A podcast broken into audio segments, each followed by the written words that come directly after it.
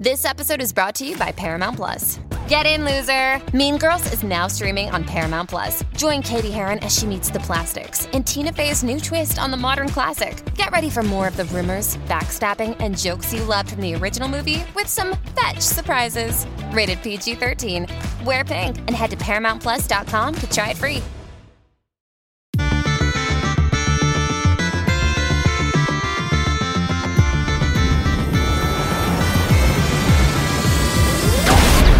Hello and welcome to the EDHRECast, where we're all about commander, data, and dad jokes. I'm Joey Schultz and I'm joined by my fantastic co-host. Spoiler alert, if you want to know all about the whodunit at the mysteries at Karlov Manor, it turns out that the culprit behind it all was Matt Morgan. How's it going, Joey? It's good to be back. Um, I thought about writing a humorless joke intro for everybody here, but where would the pun be in that? And so I just I decided not to. I, I have to have a little bit of humor every week. Okay, I adore that. That's great. Uh, but also, real quick, I just have to say, you have no idea how many times I had to rehearse my intro joke for you to make sure that I didn't say Uh-huh. Markov Manor instead of like that. I had to say Karlov Manor. I swear I'm going to mix that up every single time that I say that set name. I'm pretty sure Wizards of the Coast employees are messing that up every now and then too. That that little Yeah. foible of Karlov versus Markov. Um, it's it's an easy mistake to make.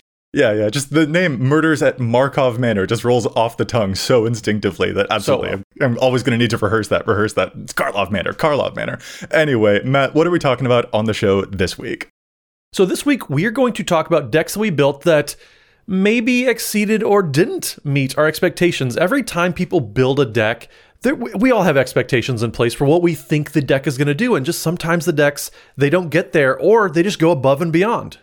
Yeah, yeah, absolutely. Uh, to infinity and beyond, even. Or Oh, since I, I like that. You, sh- you should make that a catchphrase. well, and, and since this is uh, a, a magic podcast, I guess to infinity and beyond. or no, no, no, no, no. Good point, not that. Yeah. So it's just the two of us, and we're going to talk about some decks that surprised us. I'm excited to get into it, but we've got some shout outs to do before we get to it. First thing we want to do is thank Chase, aka Mana Curves, for such fantastic work on the post production of the show. Chase, thank you so much for helping make this show happen. You absolutely rock. And if you'd like to support the show, you can do so by subscribing on YouTube, leaving a review on your podcast app, or you can go to patreon.com slash edhrecast, where we have patron tiers of all sorts of levels. If you, you want to join our Discord community, you can do that for just $2 a month. Or you can see all of our historic challenges stats, picks. There's all that and more over at patreon.com slash edhrecast, including the coveted weekly patron shoutout. It's a new year, but we're still going to have the same shoutouts because that's what everybody's here for, really. So this week, we're going to give a very special shout out, a very uh, redeeming shout out to Marston Kelly. Hopefully, you weren't named after John Marston from Red Dead Redemption because that would be A, you'd be very young, but also you would be named after a very good video game character. Uh, Matt, I gotta level with you. I have no idea what your dad joke there on the shout out was supposed to be or mean. No, no, no. I'm just I'm just name dropping John Marston from Red Dead Redemption. Um, technically, well, yeah, Red Dead Redemption and Red Dead Redemption Two, which is a Rockstar Games very expansive world. It's basically. I, I I'm gonna get sidetracked here, so let's get back to I the was show. But Either way, Marston Kelly, thank you so much for wasting so much of my time when we're not here on the podcast. Thank you, Marston. That Matthew, that was surreal. All right, let's get into our main topic here. We're talking about some decks that surprised us. Um, as you said, yeah, we when we build decks or when we play against decks, uh, we have probably different expectations about how those things might go. So these will be different decks that surprise us during the brewing stages, surprise us when we played them, maybe in good ways, maybe in bad ways. Where would you like us to start off, Matt? I mean, we can really go either way. I know that kind of the deck for me that inspired this when we were talking about a potential topic for this was my Council of Four deck. And it's a deck that you, if you've listened to 20 minutes of an episode, you know that I don't really like playing blue all that often. And so hmm. Council of Four being in Azorius colors just isn't something that I normally like to do. I mean, jo- jo- you know me, Joey. Yeah, no, you it just like when you said that you were building something blue, I was just like, who are you and what have you done with Matt Morgan? like, I Yeah, it'd be like you not building a deck with black in it. it just that's just not how we work. Well, and so yeah. having this Azorius deck that I was like, okay, like this looks kind of cool. And the only reason I built it was because I had a fancy different version foil of Council of Four. So I built the deck. Hmm. And I always wanted to have a deck that kind of adjusted to what my opponents were doing. Uh, Sheldon Menery had a "You did this to yourself" deck, where Yeah. it's just literally whatever you do, he's going to turn around and, and make you pu- be punished for it. So that was the inspiration for the deck, and Council of Four just happened to line up with that perfectly. Yeah, that's the really cool Azorius legend that whenever your opponents are drawing extra cards, so will you. And then whenever your opponents are playing lots of spells, you'll get a bunch of tokens in play. And uh, man, I've seen you kind of like the the amount of times that those abilities both trigger. I know playing against your deck, mm-hmm. that was surprising to me because I feel like I've seen some of those abilities before, like on monologue tax and stuff, and I kind of wrote them off because I didn't figure that they were all that reliable after all. But your Council of Four deck triggers both abilities near every turn, which is just bug nutty to observe. Yeah, it it was kind of surprising to me how a how well the deck performed. Like people just happen to be doing things, and I think the reason that I didn't really anticipate this doing so well is because there's so many abilities. I was like, well, people aren't always going to cast two spells, but there's a lot of abilities that just happen to be drawing people cards. So that was initially the reason I drew so many cards is because I just I thought it was never going to happen, and really it did. And looking at the deck too, people kind of are all over the place whether they're playing toughness matters hmm. or they're playing kind of this the permission control deck so it was really all over the place and I, I had to focus and find something that really drew me into it too Yeah, I think that's an important thing to observe. Like the main direction that it is built is not necessarily a direction that you wanted to go with this deck. As you said, you wanted it to be um, more in line with it will adjust to the power level of whatever everyone else at the table is doing. Um, and I think if I'm being perfectly honest, that itself is yet another surprise. um, is to be able to pull off that type of deck that can, in fact, navigate really well to the energy of the rest of the table. Because I think that's one of those like the platonic ideal of an EDH deck is that it can fit into many different power levels. But I think we all kind of secretly struggle with that. It's actually difficult to not make a deck that like punches way too hard or make a deck that is like kind of a silly theme and then it turns out, oh no, it doesn't do almost anything at all. So the fact that you've threaded that needle with some of your card choices, is, I, I think is also very impressive. Yeah, well, and the nice thing about it is like I'm able to play a lot of cards that just happen to either I steal stuff from opponents. So really, my deck is only as powerful as their decks are letting me be, and so that's it's kind of a fun little balance that I've I've gotten to, to strike there. Whether it's, I mean, I'm playing stuff like Illusory Ambusher, and that's not really a fancy. Well, it, it's literally a flashy card because it has flash on it.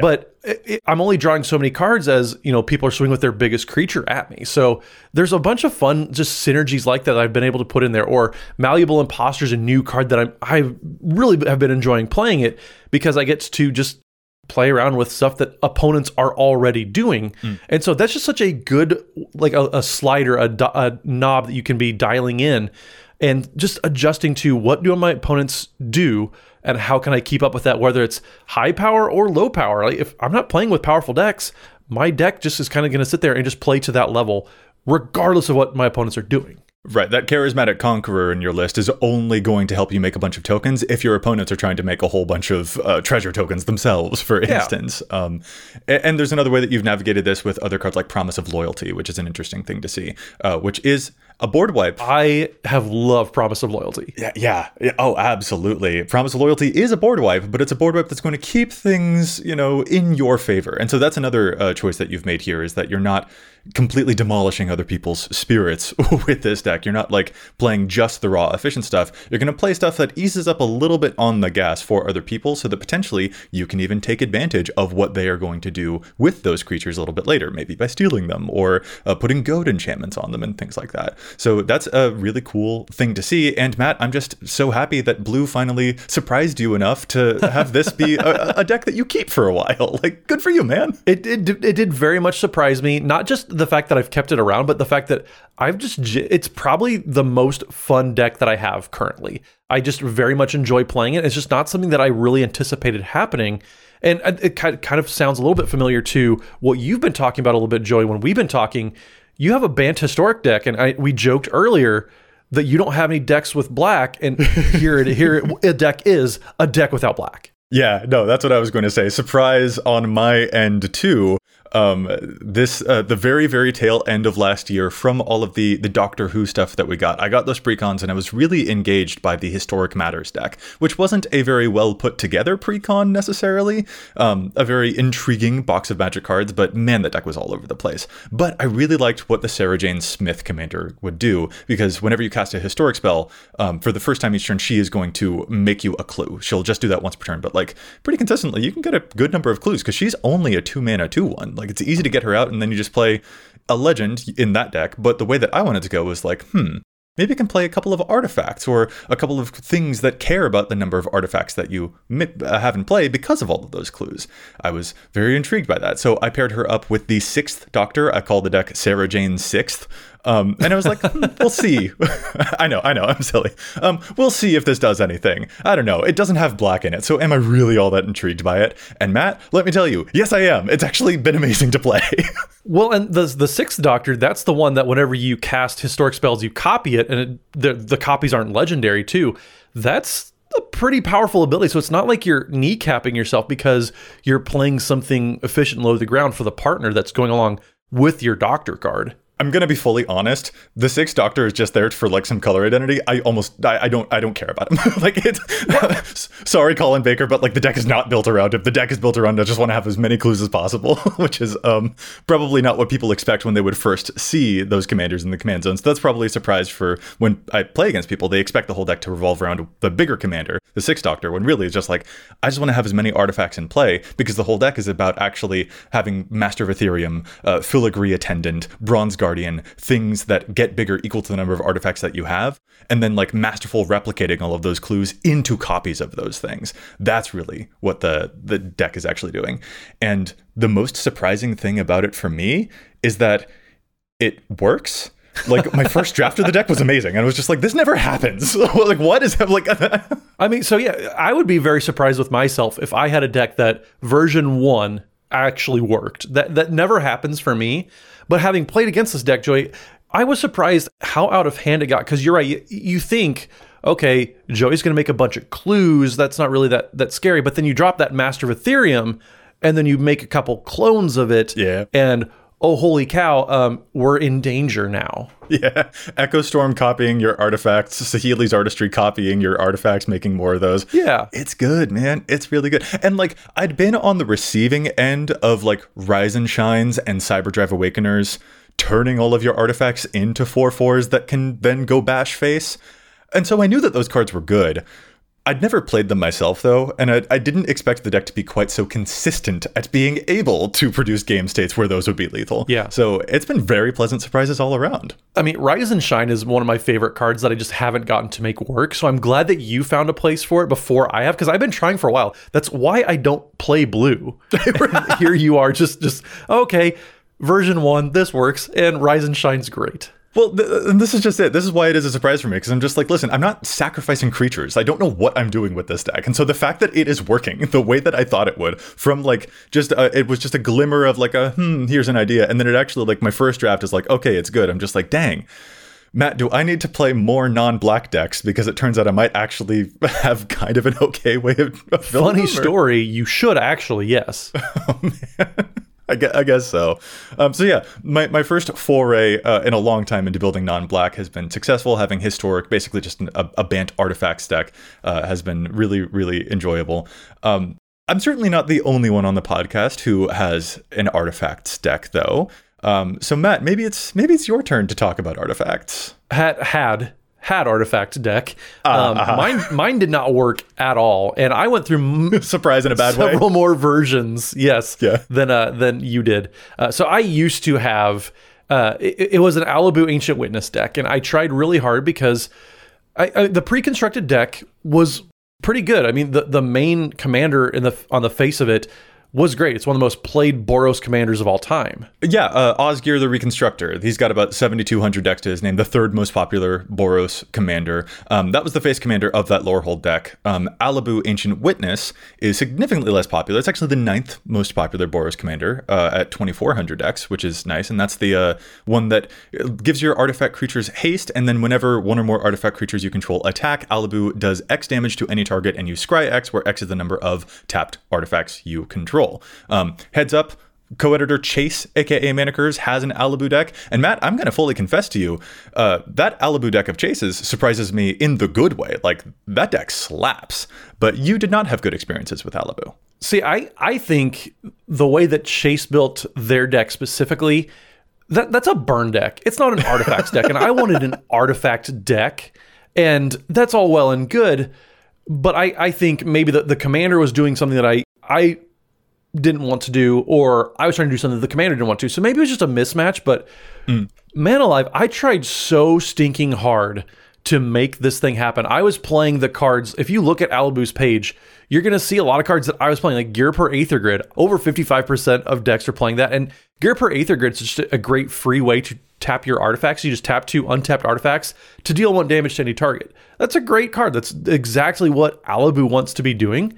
But for some reason or other, I just never could get it. And like, there's plenty of ways to make treasures, to make all sorts of different artifact tokens, kind of like Joey, your deck was doing. Mm-hmm. But for some reason or other, like nothing ever came together. I would find myself hellbent all the time. And out of the box, like that mana base is atrocious. You have to spend a lot of time upgrading that mana base. I, I think that this is one of those surprises, uh, it, it- you know, unfortunately in the bad way for you. Of, but like, I, I think you put it best when you said that there was something the commander was after that you weren't after, or something that you were after that the commander necessarily wasn't. There was a mismatch of uh, what you were uh, tr- sort of going for with that. I think that you're much more of a value player, and as you said, Alibou is really, really good at producing a burn game state. Like that thing can thunder down some opponents very, very quickly. And if that's not the playstyle that you were after, unfortunately, that commander was uh, banging real hard on that drum in a way that made it difficult for you to match the same beat, um, which is why I can imagine it didn't necessarily work out for you the same way that it would work out for other people who are more willing to embrace the burn that that commander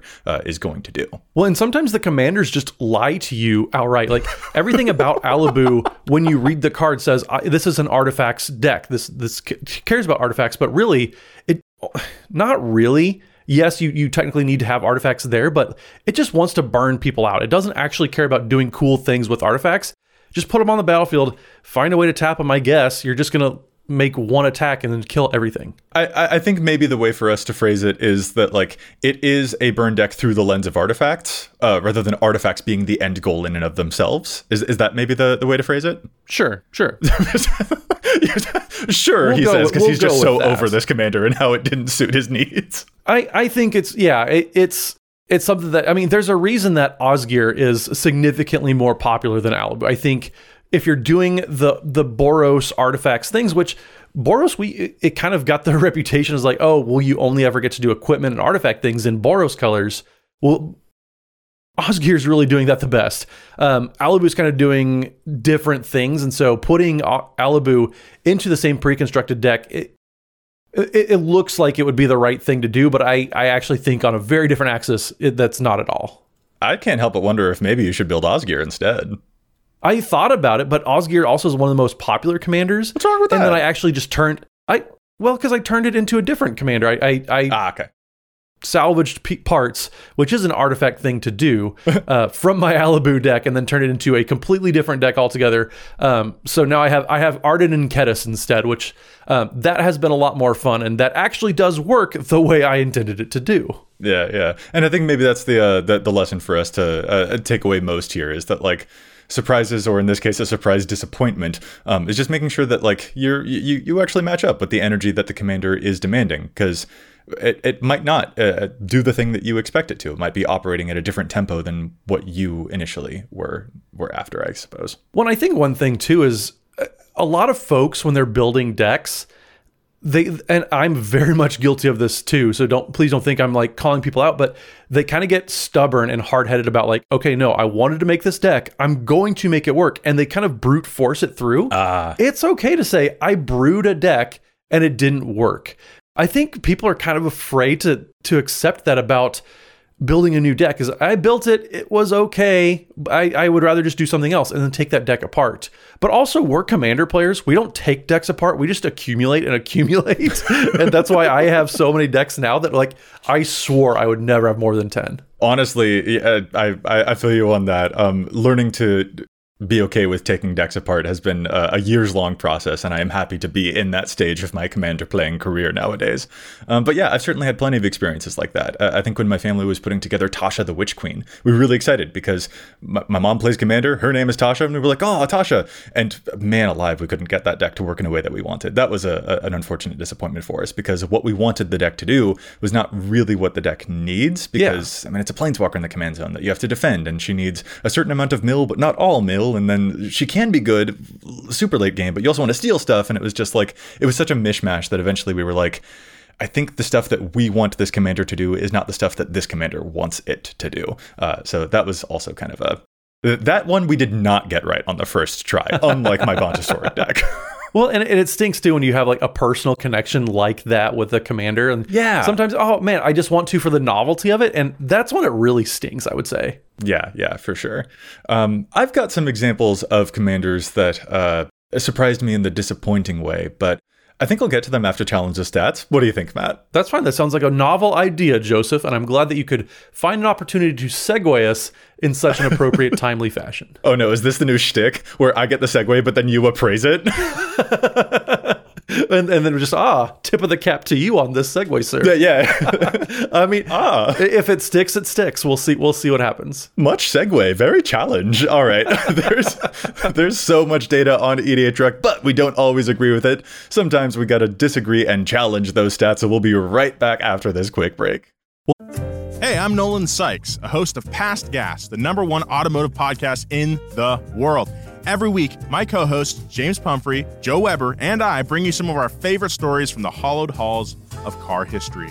From the amazing to the weird to the utterly unforgettable moments, we cover it all. Join us as we take a look at the wild stories and larger than life characters behind legendary cars and car makers. So if you love cars or just like a good story, check out Past Gas by Donut Media, the number one automotive podcast in the world.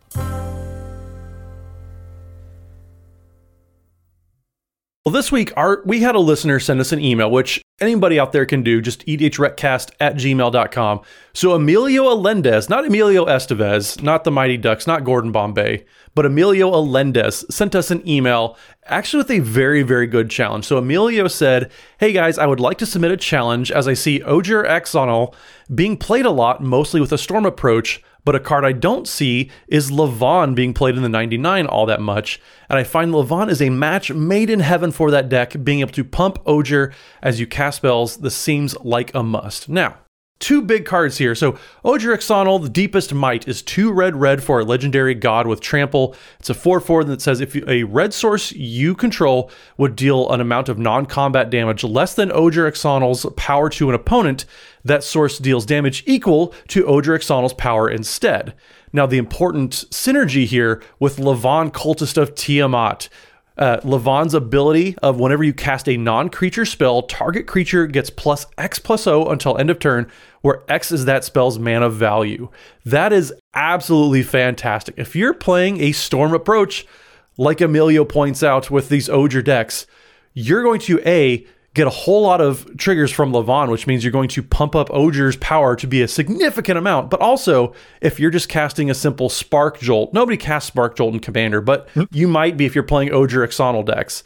So if you're going to deal one damage, it's not just going to be one damage, it's going to end up being 10, 15 by the time your turn's done. There's a ton of upside here. I absolutely love this synergy. Emilio, thank you so much for your email and thank you for this deep cut. Um, this is a fantastic find. Uh, that's really cool, and Emilio. Uh, and Matt, you said that about Spark Jolt. Uh, I, I will let you know those one mana, one damage things. Uh, the first game of the year that I played, I saw someone die to a lava dart, a one mana, one damage with flashback. Oh my goodness! I, it, it, was great. Uh, it was great. But also, Matthew, real quick before we move on, I just have to say, yes, I don't think you uh, can give me crap anymore. And I know that the comments are giving me crap too because I say Bont weird. All right, I want to say Bont. I'm sorry, everyone. But Matt, I don't think you can give me crap anymore about that because it's not Ogier Exonal. it's pronounced Oher Ashenil. So like pronunciations are hard, I know, but you can't give me crap about my weird pronunciations anymore. All right, buddy. no, no. So what happened is Dana's not here to to very terribly mess pronunciations up. So I'm here to fill in that role today. That's all that happened. Oh, it's a meta joke. I see. Yes. You- just like when you're absent from the show, we have to have really bad dad jokes. When Dana's ab- Yeah, absent from yeah. the show, you're like, well, someone needs to say oubliette as obliute. Yeah, and Ravenger and just all sorts of different weird pronunciations. That's what's really going on here. It's it's not me not knowing how to pronounce these words that I just Uh-huh. Don't know how to pronounce at all. Okay. Pronunci- pronunciations are hard, and I'm 100% believe Joe, you have a challenge this week, don't you? Yes, I do. All right. I'll move on. I would love to hear it. I'll move on to my challenge stats here. Um, this is for an overplayed card in the new Hakbal Merfolk deck, the one that explores all of your Merfolk. That that precon, it, it it's so good. I don't know if folks have had the chance to play against that, but that that's a surprisingly just like a holy wow, the amount of work that that Hakbal Merfolk Precon does is just top tier, really excellently constructed. Um, there is a card in the deck, though, Vorel of the Hull Clade, that I think is having a bit of a Precon effect here. It's showing up in nearly 40% of Hawkball decks still, and that's the 3 mana 1 4 Merfolk that uh, you can pay 2 mana, tap it, and double the number of counters on one of your things, like one of your creatures that has been exploring and presumably getting some plus 1 counters. So we get why it's in the deck, and the fact that it is a Merfolk that is also going to explore with Hakbal's trigger, that's cool, but I would really recommend taking this one out and finding room for something else that helps support the more go wide feel that that deck is after. This does double counters, but I think you want something that helps support the team of Merfolk rather than just one individual Merfolk. If you can give the team evasion or something like that. And even if you do want to double counters, there are just a lot of other cards in these colors that will help you do that and those cards don't have summoning sickness like Vorel does, like Solidarity of Heroes, for example. You can strive that one to hit multiple creatures, and that one's pretty immediate. Immediate. You can even use it as a combat trick. I just think that some of those effects might be better if you do want to double counters, but I also don't think that you need to focus on doubling counters on an individual creature the way that Vorel does, because in that deck, if you get a big enough board and you can give them all like flying or something like that, you're going to do way more damage that way. So that is my challenge an overplayed card in those new Hakbal Merfolk decks. It's a good good challenge there, Joey. It's uh, just efficiency at this point in 2023. It, it feels weird saying Vorel just hasn't aged well because Vorel was a monster back in my day. efficiency you say effish isn't see Yes, you're welcome. Anyways, Joey, let's let's get out of here. So you said you had a commander that you built that kind of left you wanting by the time you got done with it. Let's hear about this deck. Yeah uh, okay this one definitely fits the topic because it did surprise me it surprised me how much i hated it um i, I just I Okay, not- okay, strong words. Remember original Chainer? That's the mono black. You can pay three mana to get a creature back from your graveyard. This has Joey written all over it, right? Like, I just resurrect creatures from your graveyard. There are some interesting things that you can do with that. It like turns them into nightmares, and if Chainer dies, then you'll exile the nightmares. But you can just sacrifice them. You have a bunch of different sacrifice outlets in these colors, so you don't have to worry about that. I was like, oh man, this is going to be my mono black deck. I love this. It'll even be good with all of my Cabal coffers, making extra black mana. I thought it was going to be so cool.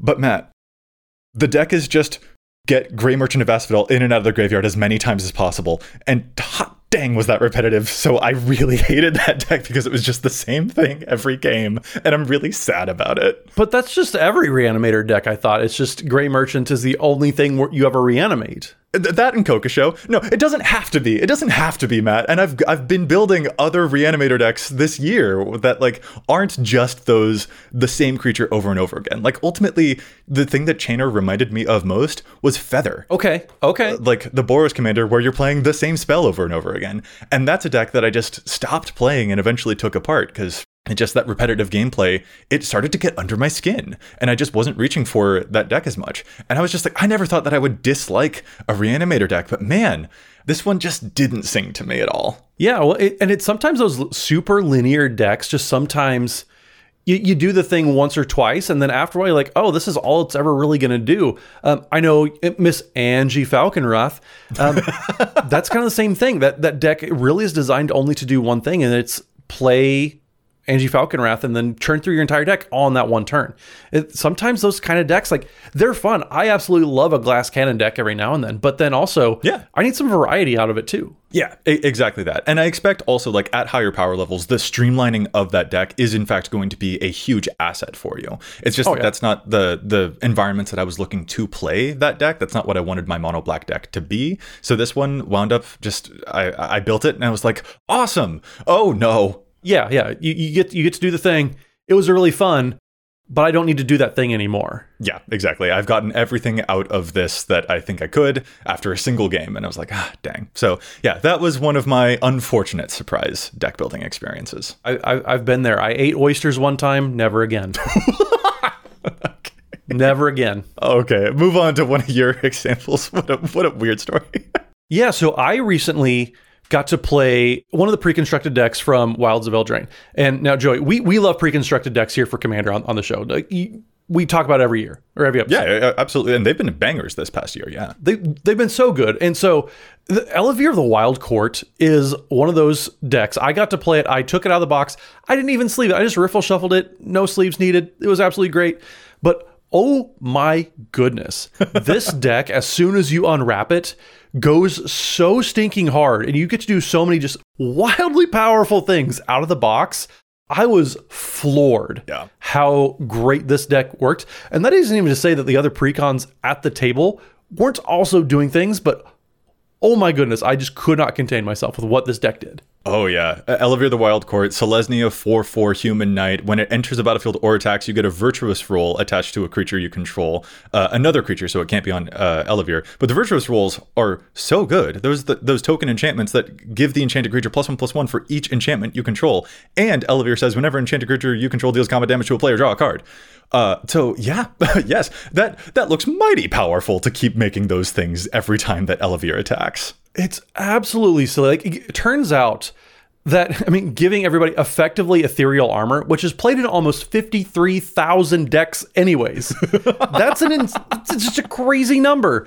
So putting those types of tokens onto creatures all over the place, that is an absolutely silly ability. Like it, it's an enchantment deck, but holy cow, you just get to go so wide with your enchantments, and then just give it like if they get rid of one of your creatures, you just put another one the next turn on a different creature. Yeah, absolutely. This thing slaps just right out of the box. It absolutely does. And that's a lovely surprise to see is just like the construction of those decks being so fantastic is awesome because I don't know, we remember the days of like precons being kind of not great. And there are Mm-hmm. still some decks that come out with like sloppy mana bases like the Sliver precon and stuff like that. Um but, Or but like like like the Lorehold precon that shout out to it's eight minutes ago. that precon was built around Osgir, not around Alibou. I, so it, I mean, it very much was. Well, Matt, as long as we're talking about precons that uh, were an awesome surprise, uh, I'm- I, I gotta say, one right out of the box that gave me a huge surprise was Faldorn. Faldorn, the Dreadwolf Herald. Yeah, That deck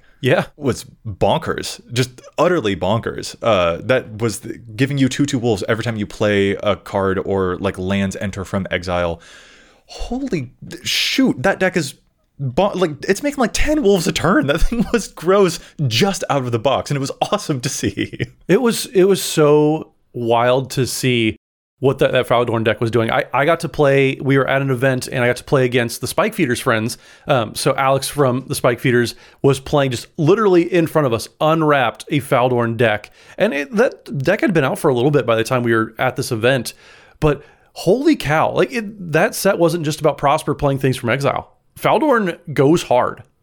And honestly, I think Prosper is probably the reason why Feldorn was such a surprise to not just me, but to a lot of the people that have seen play against it and have played against it a, a lot.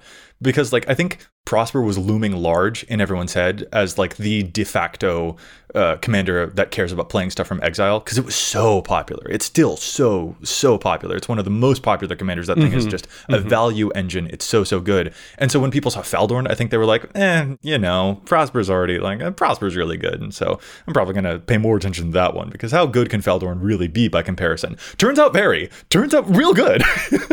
Yeah, it- it's so man. Just how good some of these pre-constructed decks have gotten. Just they're they're not just very good at doing what they want that thing to be, but the thing that they're doing has gotten into a state where like, oh, this is actually a really fun deck to play. It's not doing yes, there is a similar line between Faldorn and Prosper, but Faldorn's doing it on different axes. Like you're just clogging up the battlefield and then turning things sideways. And and there's a lot of overlap between Prosper and Faldorn, whether it's Laelia the Blade Reforged and Light Up the Stage, those types of cards, those impulse draw spells. But those are just great in a majority of decks, anyways. And so seeing that they they're doing yes a similar thing, but how they're doing them very differently in the execution of it, that's what I really like seeing, especially from pre-constructed decks. Th- that's just it. Like, frankly, I think that that precon and also the Ellivere, like, they're doing things that like I'd be shocked to see in a game of commander where someone has like souped up their deck. Like if i just see that in any game of commander i'm like oh dang. Oh wow. Oh goodness. But like the fact that it was also like that experience from a precon i was just like i'm not used to that and i'm so happy right now to see that like that's the stage that we've gotten to with some of those precons when they are that lovingly crafted. Oh, for sure. And and I, I do think that eventually we, we might get to a point of diminishing returns pre-constructed decks have gotten a little wordy lately. They, like there's just a lot, and just that's just Magic cards in general. Yeah. There's a lot of words on cards these days. this is definitely true, definitely true. But it's it's been a, a delight to see. Um, and you know what? Real quick, as long as we're talking about precons, I also want to shout out another precon that uh, surprised me. Not playing against it, uh, but the Barakos uh, precon was also a surprise to me because I didn't expect to care about it. Yeah, because I, I happened you play you played that deck a lot. Yeah, yeah. I got I happened to get that one. I was like, all right, sure, I'll give it a shot. And then I played it, and I was like, oh, oh, do I? Oh, am I in love? Oh, I think I love this. I think I actually love trying to put this whole party thing together because it does the opposite of that chainer problem for me. It was a different puzzle every single turn. It gave me that variety of gameplay yeah, yeah. on a turn by turn basis. And so that one was also a pleasant surprise where I was just like, I didn't think I cared about the party mechanic. And then I played it and I was like, I love the party mechanic. Well, and I remember the, the last few times that we've gotten to play together, Joey, we'll, we'll everybody will be kind of talking like, ah, I'm kind of feeling like this kind of game, this kind of game. And more often than not, like I'm also feeling like playing Barakos because it's just fun. You mentioned that deck a lot, and it, it's it's kind of funny to watch because when you have as many decks as we do and Dana has, mm. when you keep going back to one specific deck, that means something's really standing out. Yeah, yeah, yeah. So Matt, um, we've been talking for a good chunk of the show about some of the decks that we ourselves have played or built and the way that they surprised us. Yeah. But you know, you were just talking about having played against the Barakos deck. I talked about playing against your council deck. We talked about playing against the Feldorn deck. Let's maybe focus for the show about like decks that surprised us from across the table, not just our own like our own playing them and deck brewing, but like what are the decks that surprised you yeah. recently that you've played against? Well, so I'll I'll take your question and give you a question back. Um, have you played against any of these Transformers commanders? Because yes. all of them are yes, yes. There's oh, first off, there's so many words on these commanders, but also they do so many things and they're all powerful. Yeah, we played against um, Kurohitsuki's uh, Optimus Prime deck. Oh my goodness, this thing is just unkillable because uh, the living metal side is just like n- almost never a creature at the times that you like really need to exile a creature. And then the, the front half says that if it dies, return it to the battlefield converted. So like you just can't freaking kill this thing. It, it, it is absolutely impossible to get rid of, at least in even like a semi permanent type of way. You have to like truly shut it down. And it's so frustrating, but also it does so many powerful things that sometimes it just doesn't matter anymore. Beginning of each end step, it gives away plus one counters. That's every single end step. It's just like it got was such a huge board so fast. Yeah, playing against this one, uh, it surprised me in the frustrating way, um, but it was a good type of frustrating. Like it was an uphill battle, and that was an enjoyable commander game. Well, and, and it's funny too because it's Optimus Prime Hero. Uh, you are the villain of the table because everybody has to gang up on you to bring you down. But also, I, I, have seen Flamewar Brash Veteran a couple times. That was a very interesting puzzle. Also, just the, the living weapon more than meets the eye type of that that mechanic. It, it's just hard to play around for sure. Um, but Joey, I know also you made Starscream Power Hungry. It's in a deck of yours, and it closes games super fast. Have you gotten to play with any of them? Well, I think the the slicer hired muscle that one probably took a lot of folks um, by storm, I guess, because that one turned out to be like a CEDH commander because of the Yeah. like wild way that it like goads itself. You give it away to other people and it can't be sacrificed, and so like you're dealing a lot of commander damage all at once with that thing. Uh, so that one definitely took a lot of people by surprise, and I- I've seen it in a game and I've been like, ooh, that's punchy. Yeah. Um, and then I've also played against um, when I uh, have gotten the chance to hang out with the professor uh, Tolarian Community College and some of his employees. Uh, one of them has a Megatron Tyrant deck, which is a, a Mardu robot bonkersness stuff. It makes so much mana uh, for each life that it is making your opponents lose. And that one also, I remember, struck a really heavy chord with me. I'm just like, oh, you're, oh, you have all of the mana in the world, actually. And I, there's not a dang thing I'm going to be able to do. But hey, do we all need to work together to take down Megatron? Is this like genuinely an episode of a Transformers cartoon right now? Uh, so both of those especially made a big impact on me. Yeah, I've I've had several folks suggest to play Slicer Hired Muscle now instead of Valda Keeper of the Flame. I don't know if I can make that change, uh, but certainly Slicer, it, it's very tempting. The most popular Transformers Commander, over 3,400 decks. Like there, there's a whole bunch going on there. But these all have just been fairly popular, and they're doing just some really cool things. Despite, I mean, some people don't love the universes beyond. I totally get that, but they're still adding a lot of really cool things to the game. I, I'll definitely say the art style on these does have a big disconnect for me. So like, I, Very jarring. I will agree. yeah, I feel that. But I'm also using Starscream in my Baba Lysaga deck, and it's won me a lot of games because those cards are really good. So, uh, you know, I'm uh, so it goes. Uh, but yeah, those those are a great thing to to note as like stuff that we've played against that gave us a really big surprise. Um, I'll shout out one that might be a, might be also contentious. I don't know. There are a lot of strong opinions about the initiative. And listen, I understand. I don't play one-off initiative cards in my deck because inviting the initiative into a game, it's a lot of bookkeeping. But in my family meta, we have a Rilsa Rael Kingpin deck where the whole deck is about the initiative. Um, and we've had a lot of fun with that one. And holy crap, that deck also is a big surprise to me. That it, it, it's wild because Rilsa will get through a dungeon very, very fast with all the blue blink and all of the panharmonicon stuff that you can do with all those creatures that enter and send you through that initiative dungeon. And like the rooms on that dungeon are really, really good. Uh, so Rilsa is another one that I have to also shout out here as a thing that I've played against a lot. And even though the initiative is itself also a lot, when you have a deck dedicated to it, it's really good. And that deck was barely 50 bucks to throw together, and it wins a lot of games. I mean, if we want to talk about decks that can't be that expensive but win a lot of games, uh, one of our moderators, another moderator in our Discord server, uh, Chris, if you figure out what Chris's decks are doing, it is too late. You are already dead. and and two of two of Chris's decks, uh, Chisei Heart of Oceans, which is at the beginning of your upkeep, sacrifice Chisei Heart of Oceans unless you remove a counter from a permanent you control. So I, I know that Chris loves to say it's an Urza Saga deck, but it does so many other things that it, it, it's so wild that just all the different permanents that you want to take counters off of. It, it's so impressive, and I, I imagine the deck is like eight dollars. But also Quintorius Field Historian, another one that just the deck is full of uncommons. But if you realize, oh, that's that's the plan, there's already like 15 3-2 spirits on the battlefield. Oh yeah, Quintorius is also fantastic, and I haven't just played against uh, Chris's deck, but also I've played against uh, listener Quintorius decks, and just like Feldorn, that one also surprises me. It was just like, holy shoot, you made like ten tokens a turn, because whenever one or more cards leave your graveyard, Quintorius will make a three-two red and white spirit creature token, and Quintorius buffs them. Uh, yeah, that's a great shout. Uh, the folks that I played against with a Quintorius deck, I'm always like, wait, what?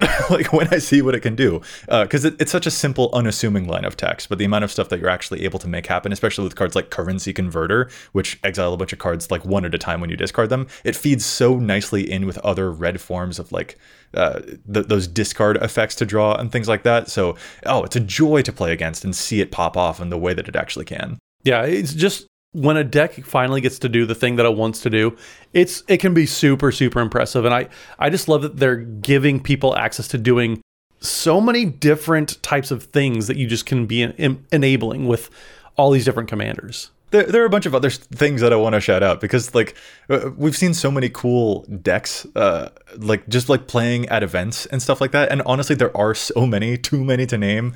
And I just I just want to shout out. It's just like oh, I played against someone's Yargle and Multani deck, which was a pacifist deck, and like it was it, it, was terrific. like I don't know how they even made that work, but it was fantastic. They never attacked with it once, but it still won a bunch of games, and that was so cool.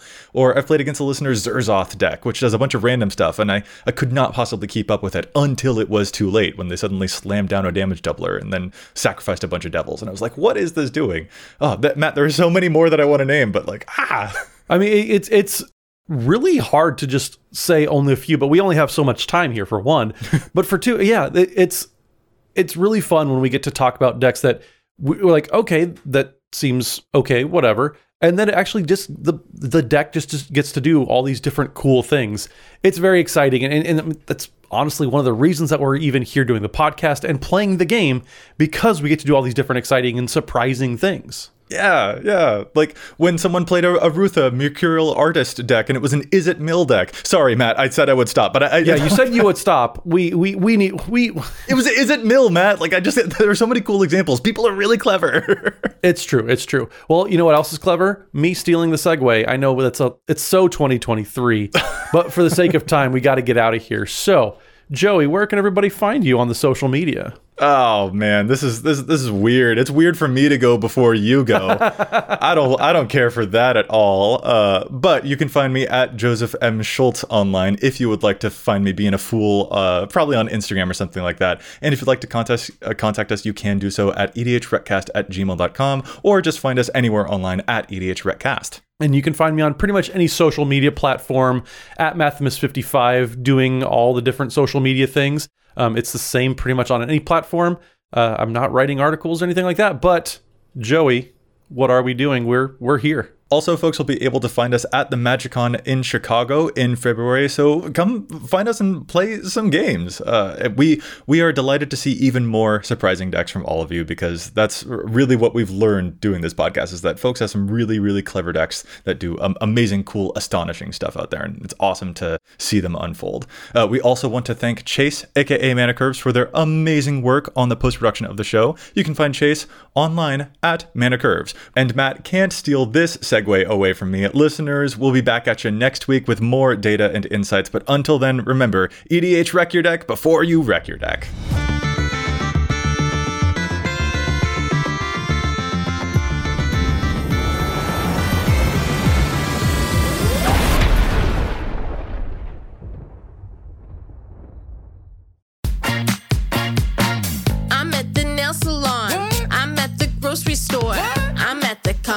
Nail salon and grocery store. Wait, she's at the nail salon and the grocery store?